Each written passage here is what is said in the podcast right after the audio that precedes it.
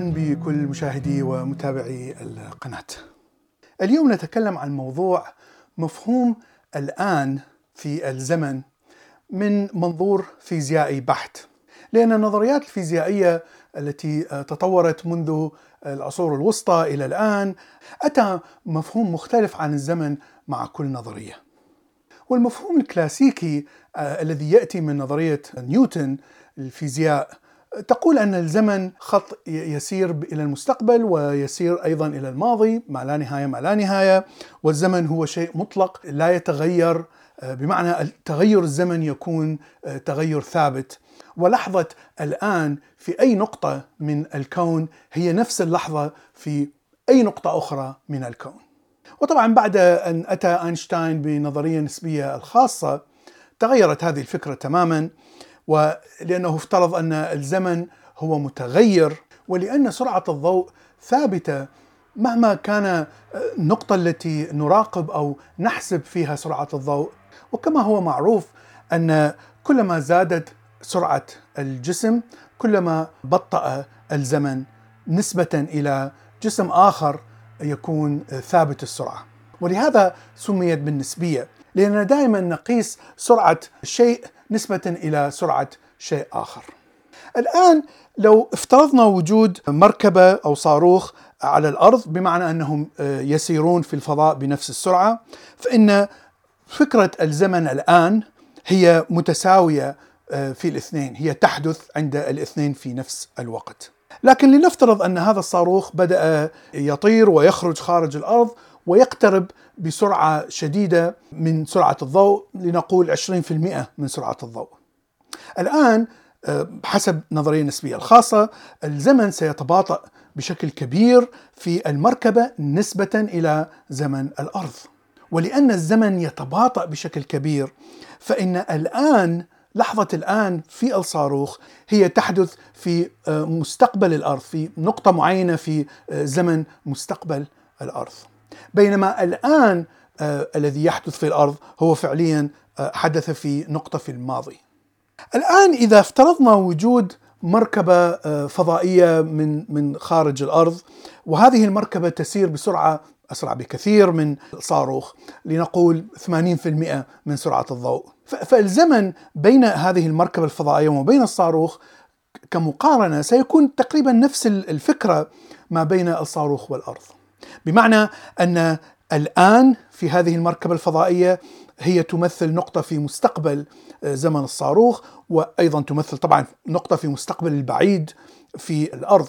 والآن في الصاروخ يمثل الماضي بالنسبة لهذه المركبة. الآن نلاحظ شيء مثير هنا. حدث الآن في الزمن عند الصاروخ هو نفس الحدث الزمني في الماضي لهذه المركبة الفضائية وحدث زمني في المستقبل نسبة للأرض. وهذا يعطي فكرة غريبة أن لحظات الزمن الموجودة مثلا على كوكب الأرض هي لحظات آنية في مكانات أخرى في الكون مما يعطي فكرة أن نقاط أحداث الزمن موجودة في كل مكان في الكون وكل زمان في الكون وليس فقط المكان. وفكرة أن المستقبل لم يحدث بعد ليست فكرة صحيحة لأن كل نقاط المستقبل الموجودة في الأرض معروفة وممكن أن نقيسها على لحظات الآن في الصاروخ أو في المركبة. هذه هي الفكرة الغريبة التي تأتي من النظرية النسبية الخاصة.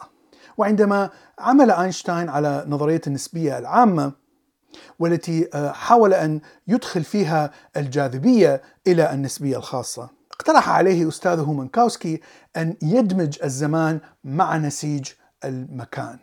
نحن نعرف أن المكان هو ثلاثة أبعاد وكل نقطة في المكان هي موجودة في نسيج المكان ثلاثي الأبعاد.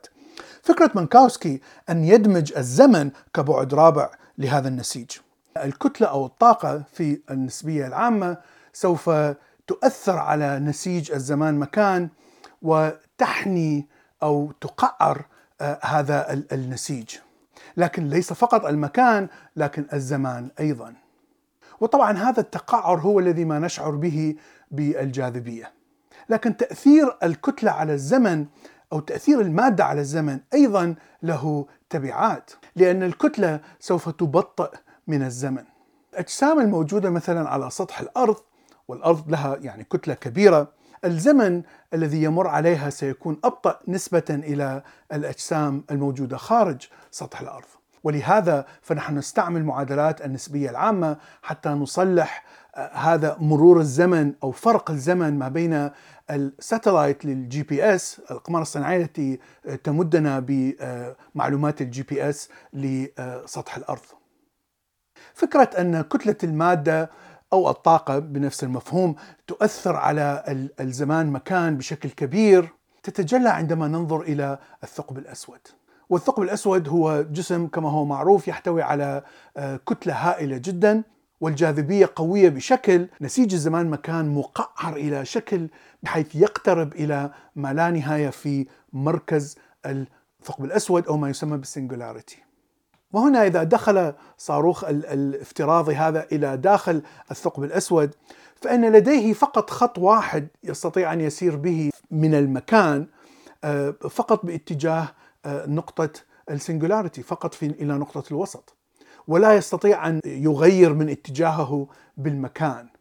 لكن الزمان هنا يكون ديناميكي وليس آه، ثابت ولا يمر بنفس الطريقة التي نشعر بها نحن أو آه، تشعر بها الأجسام خارج الثقب الأسود.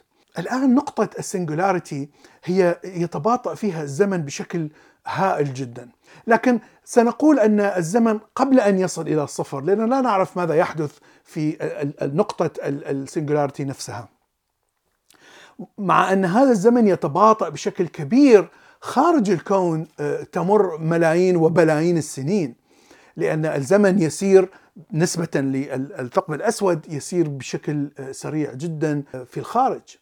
فهنا ترى الآن فكرة الآن داخل الثقب الأسود هي فعليا تساوي المستقبل البعيد جدا خارج الثقب الأسود. ومن هذه الأفكار أتت آه، فكرة البلوك يونيفرس. هذه النظرية تتعامل مع بعد الزمن بالضبط آه، مثل ما نتعامل مع آه، بعد المكان. نقاط المكان كلها موجودة لا يوجد نقطة غامضة أو غير معروفة. فنفس الشيء بعد الزمن كل النقاط هذه هي فعليا موجودة. نحن فقط لا نشعر بكل هذه النقاط لكننا نشعر فقط بنقطة واحدة شيئا فشيئا وهذا هو ما نطلق عليه كلمة الآن فقط لأنه وهم آه، يصنعه الوعي. فكرة block universe آه، فكرة غريبة جدا وطبعا تمنع تماما وجود حرية للإرادة. ولهذا فإن كثير من الفلاسفة وهناك حتى عدد من الفيزيائيين لا يعترف بهذا الكلام فيقول أنها لا يمكن أن تكون صحيحة. وحتى لو استطعنا أن نسافر إلى الماضي بالزمن حسب آه، هذه الفكرة فإن تغييرك للزمن هو موجود فعليا في نقاط الزمن الماضي. هو ليس شيء جديد لأنك لا تستطيع أن تغير من الزمن لا تستطيع أن تغير أي نقطة من هذه النقاط. وهذا يضيف إلى غرابة هذه الفكرة. وإذا أتينا إلى نظرية الكم فسترى أن الزمن ليس شيء أساسي آه، في معادلات نظرية الكم. المعادلة الأساسية هي معادلة شرودنجر التي آه، تشرح احتمالات وجود الجزيء في عدة أمكنة وهذا ما نسميه بالحالة الموجية ولأنها فقط احتمالات فلا يوجد هنا فكرة الزمن، الزمن ليس عامل أساسي والزمن يصبح عامل معين عندما تتحول الحالة الموجية إلى المادية، عندما يظهر هذا الجزيء في مكان معين آه، من هذه الاحتمالات. إذا إذا تصورنا العالم فقط من وجهة نظر نظرية الكم، الماضي يكون شيء حدث وانتهى، بمعنى أننا لا نستطيع أن نعود إلى الماضي، لا يوجد خط آه، إلى الماضي لأن آه، عندما آه، يتحول الجزيء إلى الحالة المادية لا يستطيع أن يعود إلى الحالة الموجية، لا يمكن هذا شيء غير موجود في نظرية الكم. والآن هو فعليا تحول لحظة تحول الجزيء من الحالة الموجية الاحتمالية إلى الحالة المادية، هذا هو ما نشعر به الآن، هذا هو ما يحدث الآن. والمستقبل سيكون يعتمد على نظريه آه، شرودنجر سيعتمد على احتمالات. فإذا هناك احتمالات أن يكون أن يكون الجزيئات في أماكن آه، معينة أو أماكن متنوعة. ولهذا ممكن أن نقول أن من هذه الصورة قد يكون المستقبل آه، غير ثابت أو غير معروف. وهذا طبعا لا يتفق مع فكرة الكون universe block أو الكون داخل الصندوق. لكن طبعا هناك مشكلة أننا لا نعرف ما هو الفيزياء أو ما هي القوانين الفيزيائية التي تحول المادة من الموجية إلى المادية. وهذا شيء ثغرة موجودة في نظرية الكم. لا أحد يعرف هناك فقط افتراضات.